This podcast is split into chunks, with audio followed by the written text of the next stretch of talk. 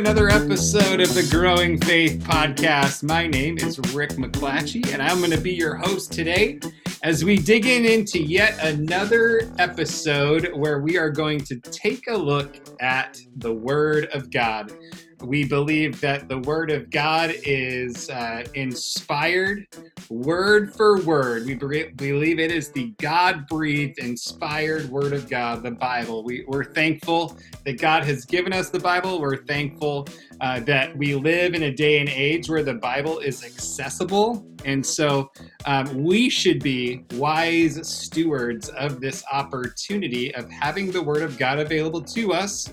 We should read it we should study it. We should be workmen and women that are not ashamed, that know how to rightly divide the word of truth. And so uh, I, I, figure I should bring in uh, someone that is a bit of an expert on this topic, been doing it for just a few years.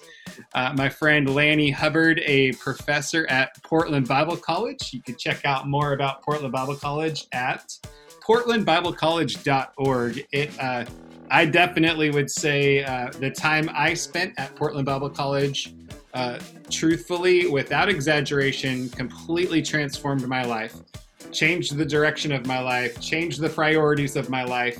Um, and it was because of uh, people like Lanny who have invested their life in learning and teaching the Word of God to people because it really is quick and powerful and it it changed my life. I i still remember one day sitting in class.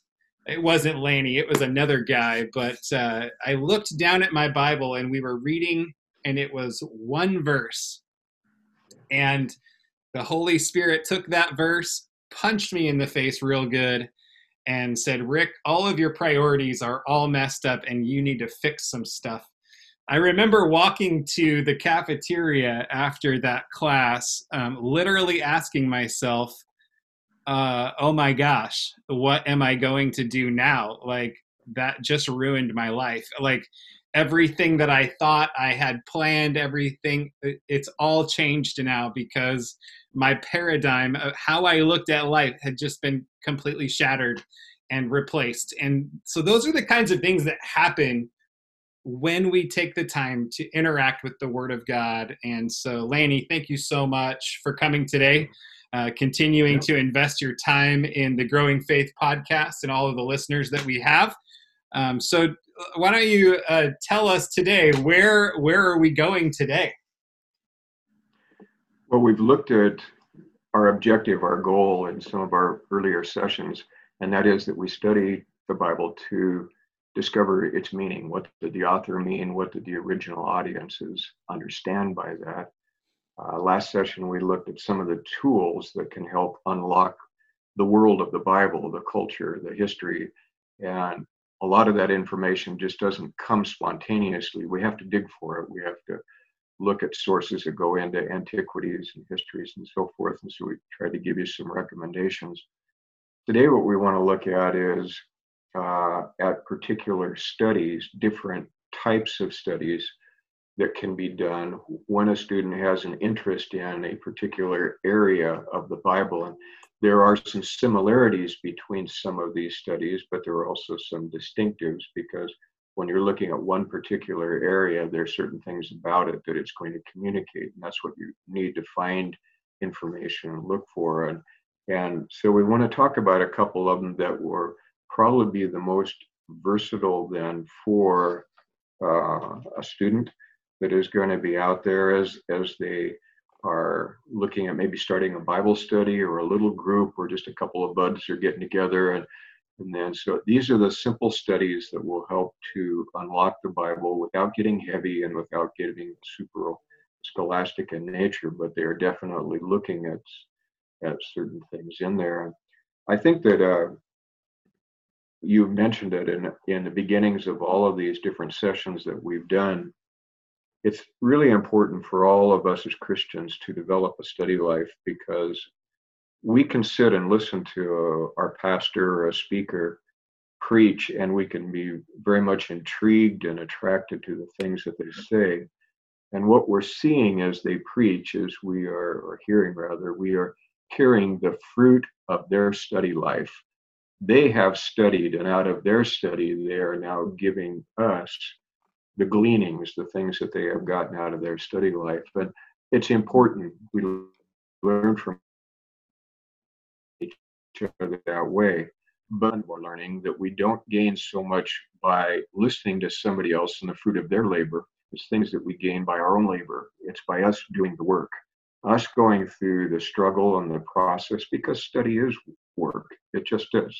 It takes time. I've been involved in this. You stretch your brain out. And for the students that come to college, they say, This is so hard. And I said, That's right. Um, but it's like a lot of things learning to walk, learning to talk, some of your basic skills in life. It didn't come easy at first, but you you grow into it. You develop through exercise, and that's the way it is with biblical study. Don't start stop rather too soon. Don't stop there before you begin to to reap the benefits of wow, I discovered that on my own. God actually spoke to me through this study. I didn't have to rely upon somebody else to do it. Then it becomes very personal.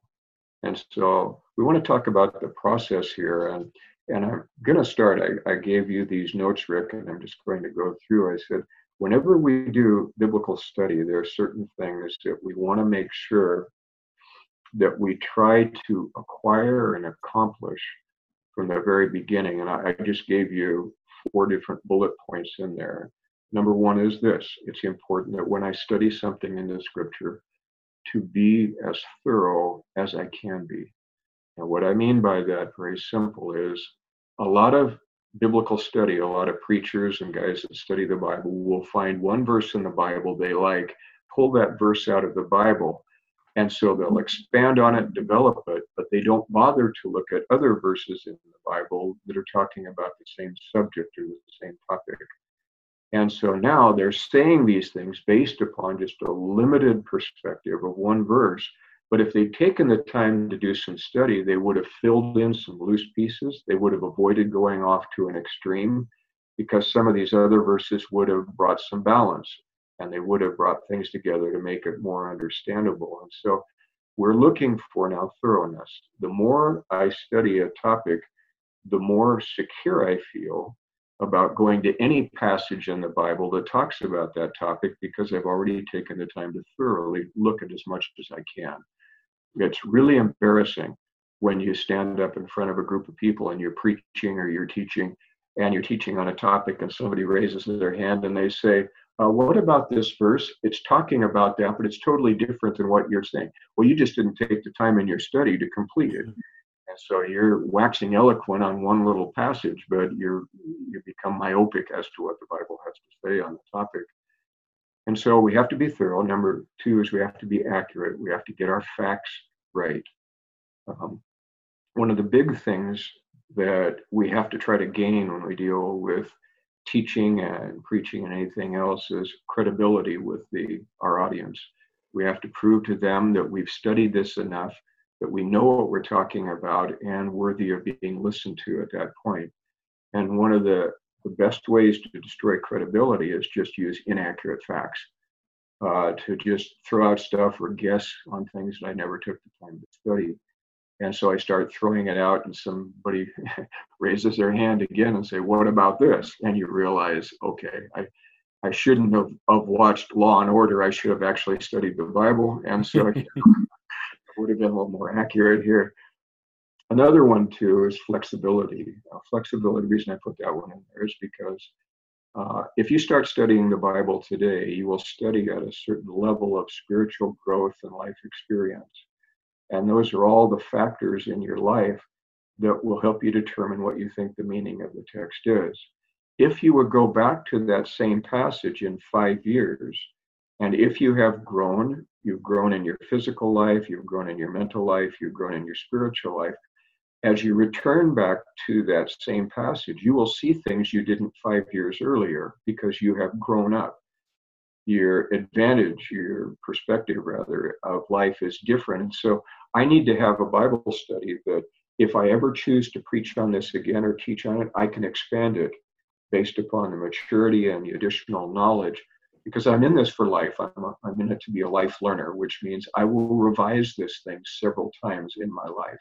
as I add new material and broaden my understanding of it. So I have to be flexible. I have to be able to expand this a little bit. Computers allow us that because they'll take a document, it's a Word document, you can insert new stuff, you can delete stuff. I don't believe that anymore, and you can add to it and make it expand. then the next one is usable or, or accessible, and that is that uh, when you do a study, you want to be able to, in the end, uh, have access to all your insights because if you study something, you have just a pile of all these notes and they're just random scattered notes, you'll forget where stuff is.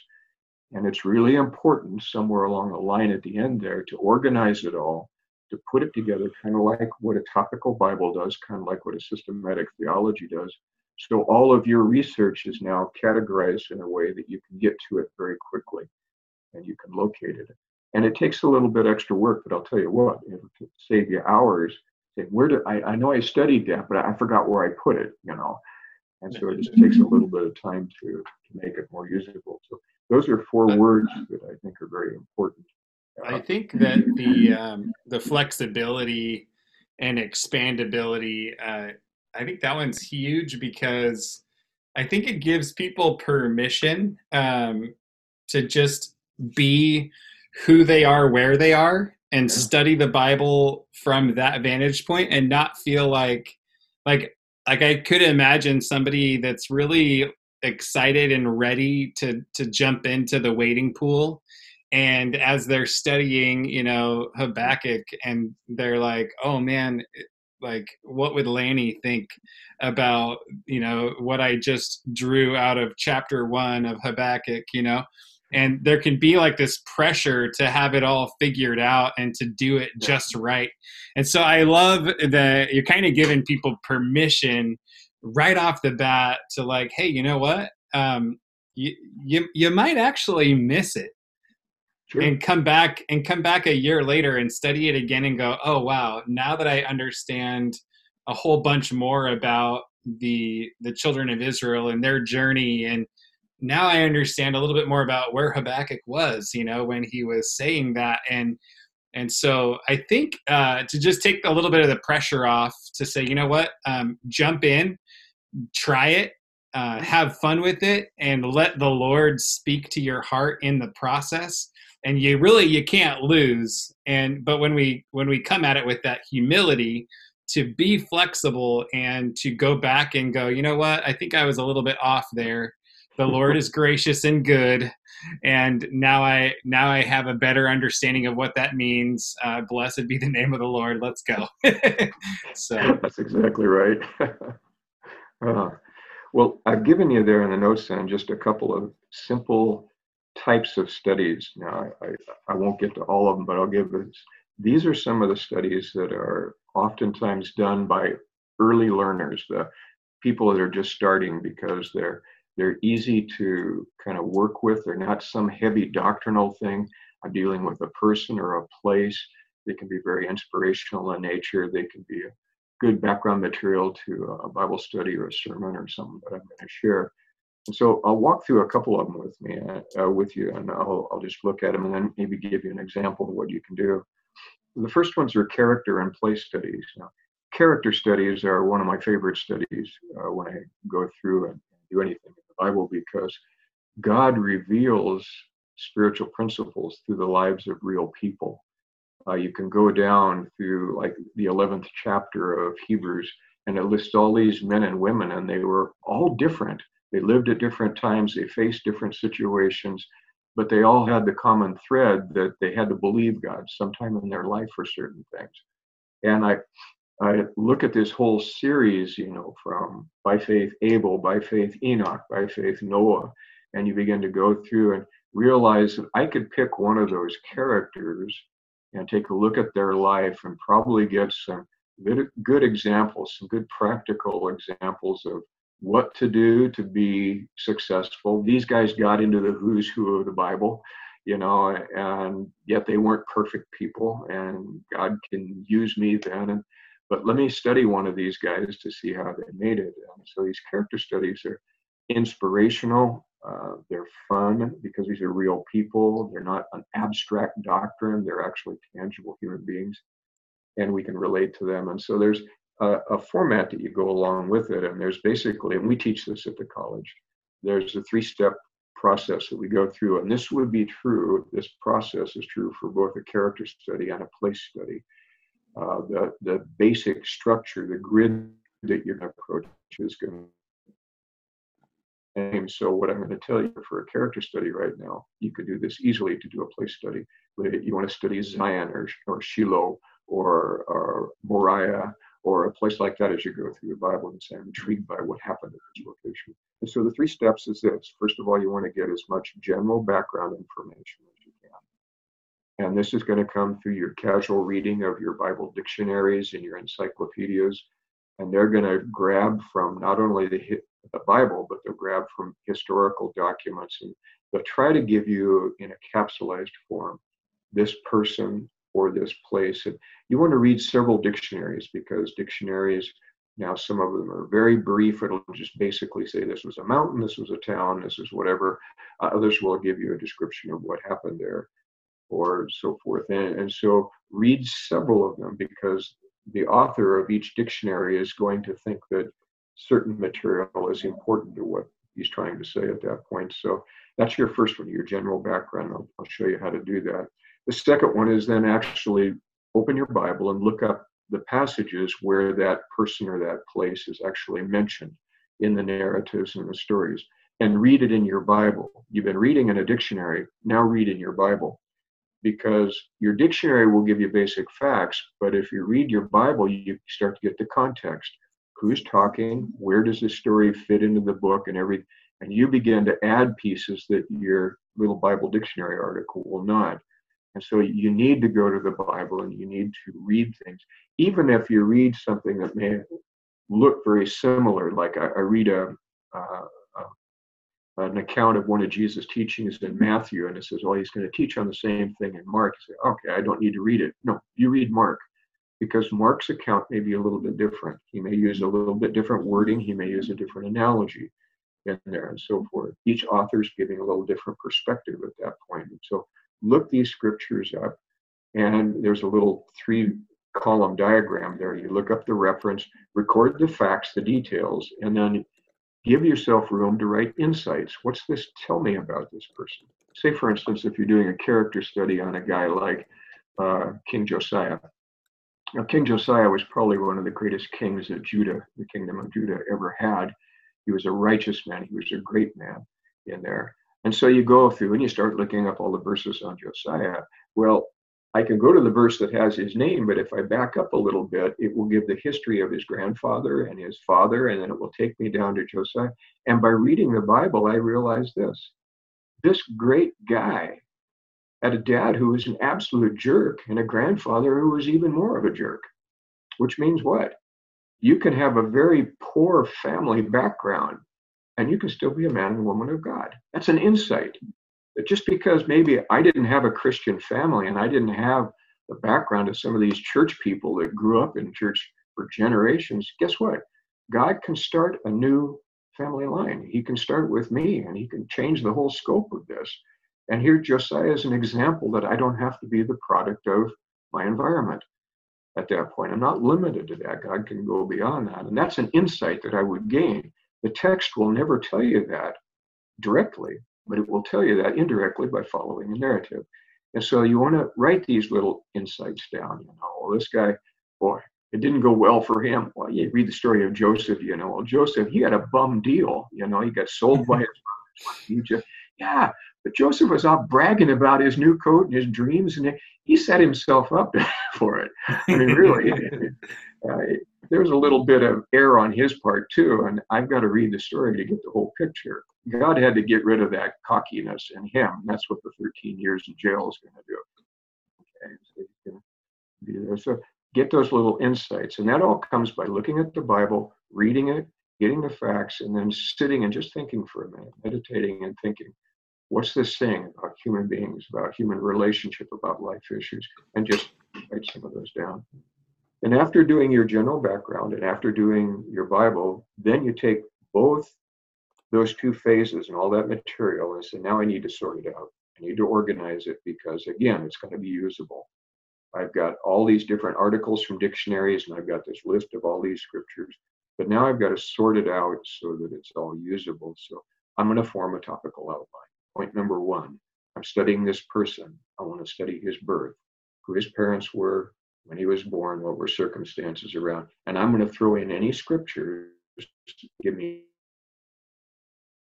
any information about it. And goes through his life history. And so that's my second one. I want to read maybe some childhood experiences he had or experiences adult. Maybe I want to go through what did he accomplish in life? What were the deeds that the Bible records that he did, good or bad? What was his character like? And I began to create an outline of this person's life based upon what I've read, but I organize all my material then into that outline. And I end up with this very well organized, systematic outline, which literally I tell the students, you can preach off that. That could literally be your sermon notes or your, your notes in a Bible study and so forth. But you didn't get it from one place. You got it and you gleaned it from several different spots. You just produced one finished product at the end. And so this is the three stages that a person goes through. And really, until you do the organizational phase at the end, uh, it's not usable. It's just cumbersome. Uh, you have to go back and try to figure out where on the page you, you wrote something and so forth. The organizational phase, it takes a little time now, but it saves time later so that you can access your material very quickly and get back to it. So those are the three phases. Now let me show how you can do that real quickly.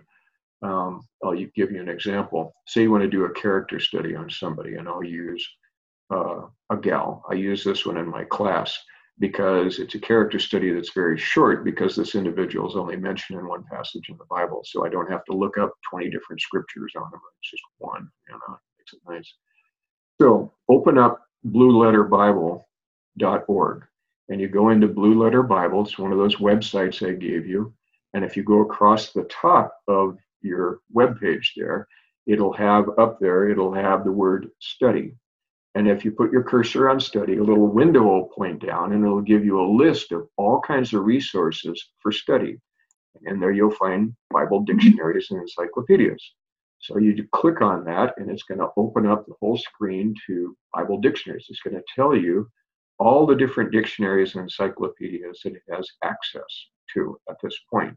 So it says, okay, what do you want to study at this point? So it's got a little search bar, and you type in the name of the person you want to look at, click on it, and guess what? It's going to search all of its dictionaries, all of its encyclopedias, and it's going to give you a list, and it's going to go through these. And I, I did this with the character of Anna. Uh, she's uh, mentioned in Luke chapter 2. When Jesus is a very young baby and they take him to dedicate him in the temple, Mary and Joseph bring in baby Jesus, and they're met by an old man, Simeon, and an old lady by the name of Anna. It's the only time in the Bible she's mentioned. That's just about three verses in there about her. So if you type in Anna, it will then search all your dictionaries, and guess what? It'll give you Easton Bible Dictionary, Anna. It'll take you down to International Bible Encyclopedia, Anna. And if you read through those different articles and you glean the information, you've accomplished stage one. That's your general background information that you got at this point on Anna from all of these different sources that are there. Now, incorporated in those different dictionary articles, there will be scripture references. These are the references about that particular individual. And the nice thing about Blue Letter Bible is all of your scripture references in there are highlighted in blue. They're hyperlinks. So all you have to do is put your cursor over it and it brings up a window with the Bible text right there. You don't even have to turn to it in your Bible. It's just right there in front of you. You can read through the entire passage that is mentioned there and begin to get a feel. You may want to open your Bible then to see what the context read around it. But if you go through the articles and hit each of those little links, you're going to have access to many of your different passages that are found. And by the time you're done, you're going to hit most of the major passages about that individual that you're going to find in the Bible. That's stage two. You look them up, record the details, think about them for a minute, put in your insights, and you're done. So at this point, you can leave Blue Letter Bible and you can start organizing. You can create your outline. And you've done it all on one website just by entering into one particular area and so forth. And it makes it very quick very easy. You can do the same thing with uh, uh, eSword. eSword, you pop up your screen, you type in your scripture over here, Luke chapter uh, 2, verse 42, and it opens up and you, you, you click on it, and it's got Anna's name in it. And guess what? Your other windows start coming alive because your window down below that has access to all your dictionaries, any dictionary any thought and starts putting up a little marker saying, pick me, pick me, I've got something to tell you about it. So you click on it and it opens up that article in that dictionary and it gives you, and you can cut and paste and put it over in a little window and put it over there and you just work your way through. And then if you say, well, boy, I wonder if there's any more, then you've got a window with commentaries.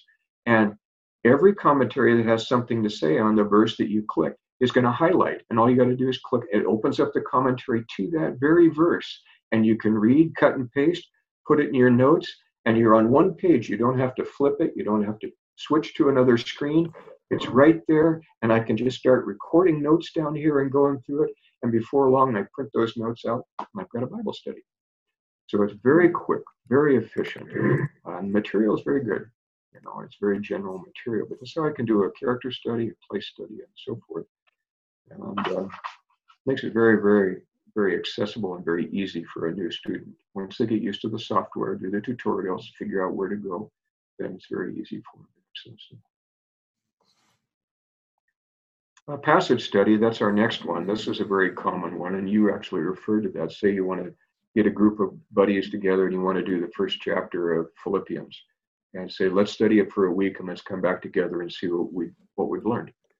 Well, passage studies are, are beautiful because passage studies now will usually have more than just one verse. It'll have a developing thought, an idea. So what do I, I do? I can use some of these same sources. I can go back and begin to open up a blue letter Bible and so forth and go through a passage, read through. And if I get stuck on a verse, I just click on it and my tools show me anything that I might want to do as I walk through this. I can go in and open up a commentary on this passage and it begins to walk me through some of the things I need to think about. So the tools will help me with the passage study. Now we we dealt with this back in the session where we looked at context and so forth. When I do a passage study, there's some standard questions that I want to ask myself, and I gave you the interrogatives: who, what, how, why, when, where, and so forth. Who wrote it? Who are they writing to at this point? Uh, when was it written? When were the circumstances that it was written?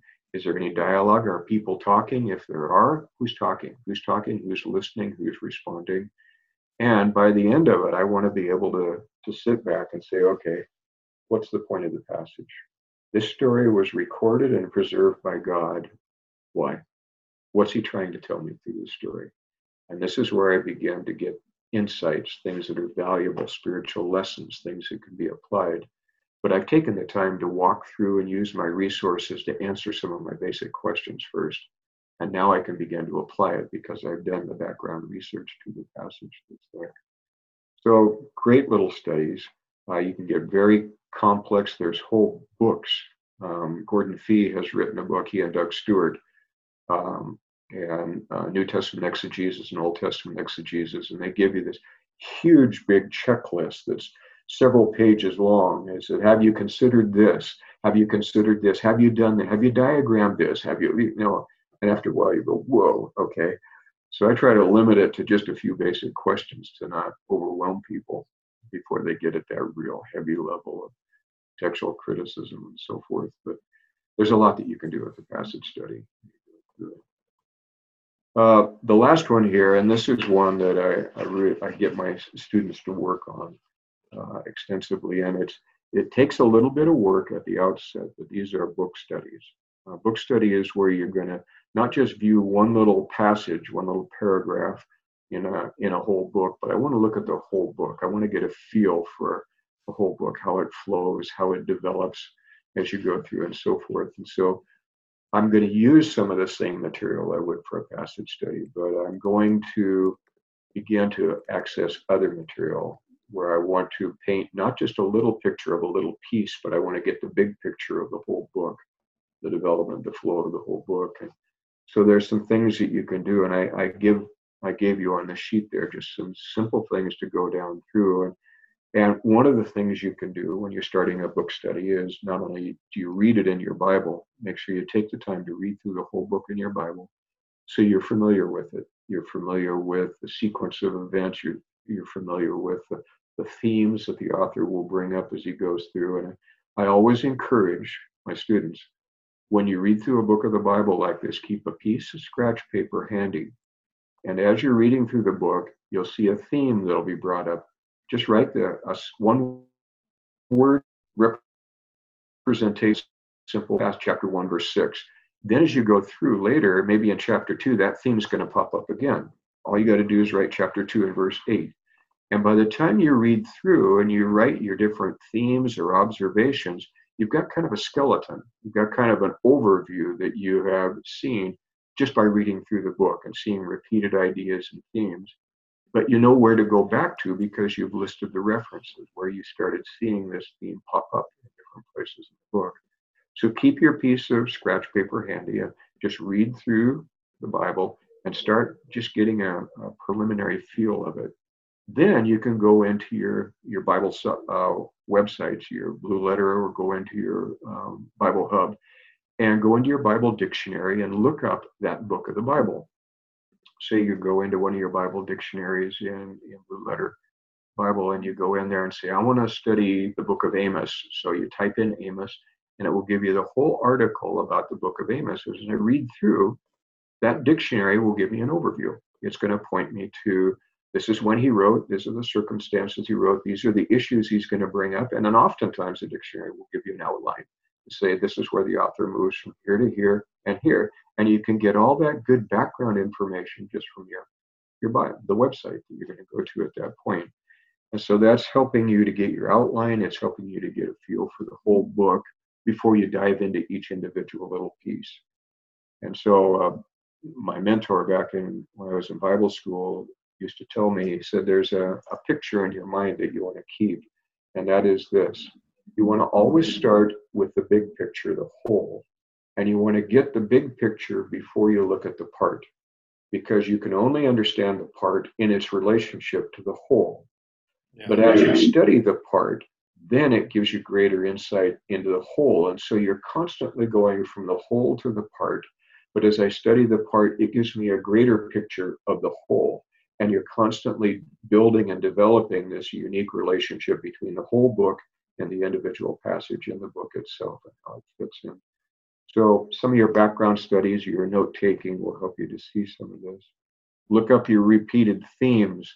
Uh, I don't do a lot of publicity for maybe books outside of the reference books we've referred to, but there's a, a great little set of books that we use in survey classes. Uh, they're co-authored by Kevin Conner and Ken Malmin, and that is the Old Testament Survey Book and the New Testament Survey Book.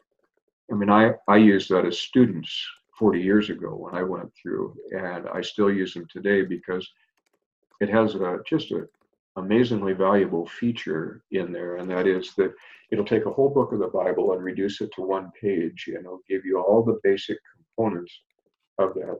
So I'm looking at Amos, so I turn to Amos and I so it'll give me a title, and that title then will usually capsulize the entire book. Somehow it will represent the main theme of the, the meta narrative that's behind the whole book at this point. And so it'll give me that. And it'll go down, it'll give me a little bit about the author, and it'll tell me about the date. And then it'll give me a section on the purpose of the book. Why did Amos write it? What were the things that he was trying to accomplish? And what were the key words? What were the words that he repeated over and over and over again? And they not only list them, but they said, oh, by the way, if you're reading in the King James, because it was written back at the time that King James was pretty much the standard text, when you read this, that key word in this book is mentioned 42 times. Whoa, that little book. And this word was mentioned 26 times, and it begins to give you the key words or phrases and the, the sequencing or the number of times that they're used. And that tells you what the, the major theme was that's mentioned the most so you get to like the book of John, the Gospel of John, and you open up your New Testament survey to the Gospel of John. You look at key words, and you're like, whoa, I didn't expect that. It's the word believe. It's used 90 times in the Gospel of John. And then you realize, I think this book has to do with believing. Yeah, because John wrote at the end of the summary, he said, These things I have written so that you might believe that Jesus is the Christ, the Son of the living God, and believing you might have everlasting life. See, the purpose of my book is so that you believe. So throughout the book, do you believe yet? Do you believe? Do you believe? If I read the book and skip that, and I've missed one of the major purposes for the book, it's in the vocabulary that's there. Uh, same is true with uh, the book of Acts or the Gospel of Luke, the Holy Spirit. How many times we find it referred to because that's one of the things that Luke's trying to say. The church succeeded because it was powered by the Holy Spirit. I, am tracking that theme, spirit, through the book of Acts, and I begin to see how the author builds upon that major theme. That becomes one of my threads. The next one is watch the order of the material. Uh, the not all the books are chronologically. In fact, some of the books are deliberately non-chronological. Uh, Book of Daniel is a series of visions I mentioned, and he mixes them all up. He doesn't follow their natural chronological sequence. Uh, the Gospels, there's only one of them that's pretty much chronological. The others just hand-picked stories that are going to be there and lump them together in Jesus' Galilean ministry and so forth, because the exact chronological order is not important to achieving the message of the book. So, why did the author organize it the way he did? That's part of his structure. And oftentimes, the structure has in it part of his message. And so, you look for that, look for the transitions in there. Uh, geographical transitions, thematic, or as we mentioned, like with Paul, like in Romans, the first part is doctrine, the last part is practical.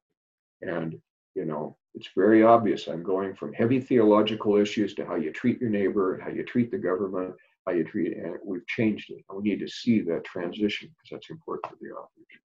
And then at the end, try to summarize it. And that's the closing comment I made. Uh, you want to be able to close your eyes and you want to be able to think back over everything you've read and studied in the book and ask yourself the question what is this book about? What is this what's what's its primary reason? What's the primary message that it's it's trying to communicate? And one of the things i do with my students at the college especially in the when we study the different books like uh, new testament epistle like romans class or hebrews class and so forth because they're relatively short i mean romans is 16 chapters hebrews is 13 uh, you're not like Isaiah where you've got 66 or Psalms where you got 150 crying out loud. What do I do with that? You know, but you got a you got a shorter little book there. You should be able to study that book, and by the time you're done, close your eyes without looking at any notes, and just let your mind go through the book. And as your mind begins to go from one theme to another, what happens is these things start to, to form strands, and they start to create uh, like a jigsaw puzzle, and each piece is going to finish the picture at the end. And you see when the author brings something in, and you begin to follow their line of thought as you go through. And that's the kind of stuff that you can only do after you've looked at all the pieces. And now let's put them all together and let's say, okay, what's the purpose of this book? Why is he saying? When did he say this? What's he lead into when he does it? And those are important things to be able to do because uh, then when you're leading your little Bible study later on and you move from Philippians chapter 1 to chapter 4, then in the middle of chapter 4, you can say, Do you guys remember in chapter 1 when we talked about this? Because why? The book is one. You're thinking on it on a whole book level, and you're not just thinking about it one way. Right. So.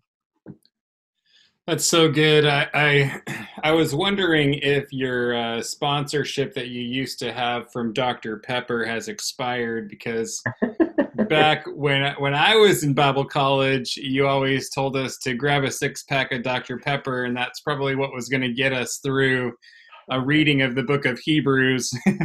Because uh, I remember uh, taking the class uh, of Hebrews. Our first like assignment was to read the whole book in one sitting, and uh, to to give you that flow and that context right at the beginning. And and so I always loved how you're just like, yep grab yourself some Dr. Pepper, sit down and read that thing, you know, and uh, it's actually one of the things. it's actually one of the things that I love um, about the the book study um, is that it forces you to take it as a unit, like it was written. And I, I actually have one of those readers versions of the Bible where they took out all of the verse numbers yeah. and and so it's just like it's it's especially impacting when it's like philippians you know it's just a letter. You know, it's just yeah. written out. You know, and you're like, oh wow, this totally changes the way my brain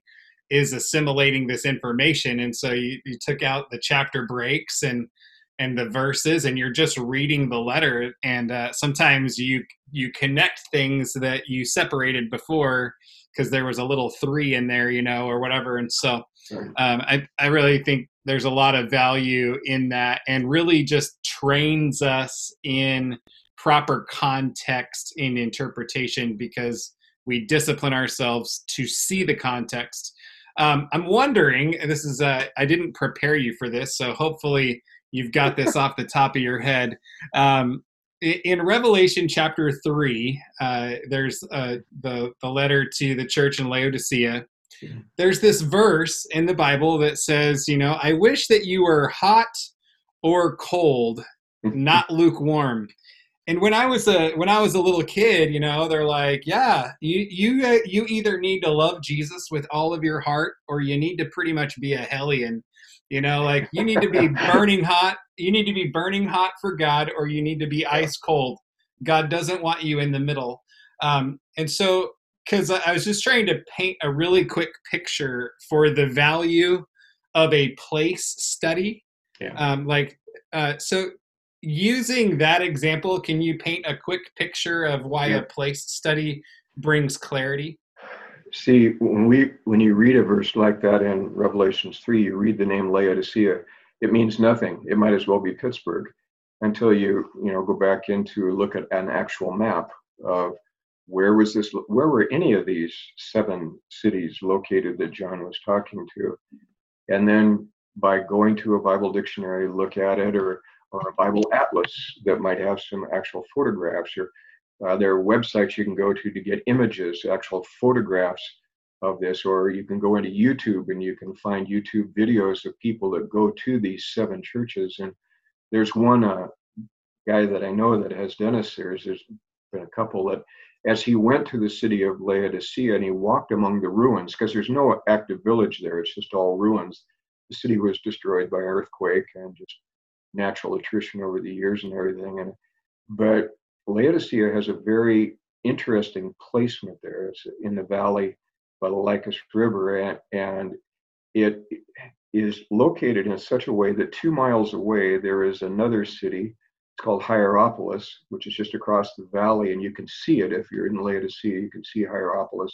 And what's visible about Hierapolis is that there's these, it's like Yellowstone Park, there's these mineral hot springs that gush up out of the ground off the hillside they come from these aquifers, these geothermal things, and they come up this boiling hot mineral water, and it runs down the hill, and it's created these terraced pools like you see in Yellowstone Park over there. And people would travel from all over the Roman world, and they would bathe in this hot water because it's like taking a hot mineral bath. It would it would uh, take away some of the pain of arthritis and, and joint things and even skin diseases. And so the hot water of Hierapolis was known for its healing quality, its healing quality that was there. Now, in the other direction, going east up the Lycus River Valley, then there's another city that most Bible people are familiar it's called Colossae, and that's the city that the epistle to the Colossians was written to. Now, it now was set in a different place. It didn't have the geothermal pools, but it had the runoff pools of one of the big mountains, I think it was Mount Cadmus, that was behind it there, that was covered with snow most of the year. And as the snow melted, all these little springs of water came down with this cool melt off from these snowfields up there. And so the people at Colossae had this crystal clear, ice cold water that came off of the snowfield, very refreshing, very good. Now, Laodicea is kind of in the middle of both of them the water supply in Laodicea came from its wells, and the wells were permeated with a lot of the sulfur gas and everything. And so the water in Laodicea was very minerally, it tasted really rancid, like rotten eggs and so forth. And so that if you would drink the water in Laodicea, you would puke it out, you would vomit it out. And so God says this He says, Look, Laodicea, I'm ready to puke you out because you're like your water. You're you're unpalatable at this point. I'd rather have you hot so that you could bring healing to people, or I'd rather have you cold that you could bring refreshing. But instead, you're just putrid. You stink and you don't satisfy people's thirst. And that's a reflection of your Christianity too. And so that he couldn't have said that in Colossae. He couldn't have said that in Higher, but he could say it right here by the city that was stuck between those two. I wish you were either this or this, but you're neither one. And that's true for you. So John now knew the, the geography of Laodicea and he played on it. He used that as the backdrop for spiritual analogy. T. Anybody who read that in Laodicea said, I'm ready to puke you out. They knew exactly what he was talking about. So that's context. That's historical context that's there. That's so cool. Uh, I just I I I remember that example because uh, I think it was personal Bible study as the class that we took, and so we're learning how to do all these things. You know, it's like it's like 20 years for me ago, Lanny. I I hate even saying that, but um, and so uh, no, this May was 19 years since I graduated.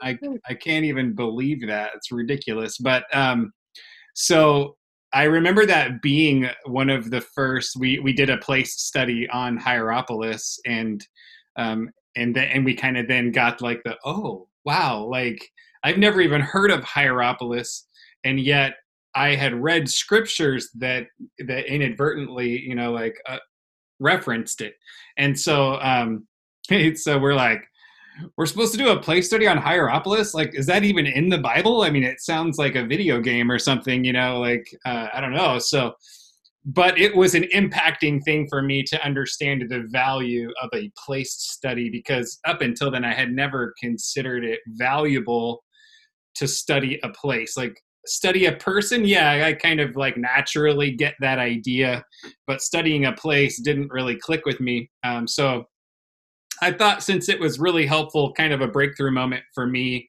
back then, uh, it might be a cool example uh, for you to lay out. So thank you for doing that so beautifully. And uh, so, and I think it just, it's cool because then you understand what the scriptures meant to the original believers.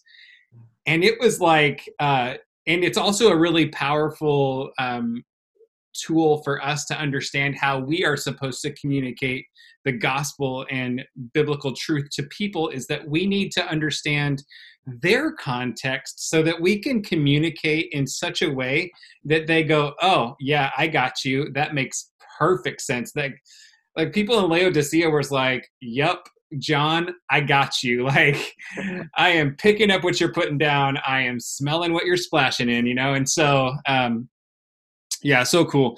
And and what we find is that the Bible is just so full of so much life and correction and you know help and wisdom and and just all of that it's so but we have to like you said we have to mine it out it's not there are some easy pickings you know like trust in the Lord with all of your heart and lean not on your own understanding. That one's sitting right there on the top. It's really hard to apply it, uh, but but the principle is sitting right there for you to pick off the top. But then there are other places in the Bible where you have to dig a little to get the real truth, and it is the glory of uh, kings to search a matter out, right? Like, mm-hmm. and so we need to be people that are willing to put that investment, that time in, and uh, so uh, we talked about place studies, we talked about character studies, passage studies, and then the bigger passage of an entire book.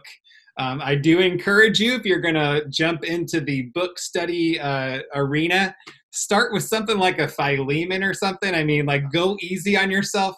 Probably don't start with like Isaiah. I mean, just, you know, like when the book is you know half of the old testament probably don't make that your first foray into bible uh, book study. So um, anyways again uh, lanny uh, this kind of concludes our big you know five six part series. I do definitely want to kind of explore some options for some future episodes with you. So if you're open to that we could definitely have some great conversations there um, because this has been a delight for me to be, get to be a part of, and I know it's been a blessing uh, to those that are listening. So, uh, one final shot. If you have one last thing to say to the listening audience, what what would that like parting comment be?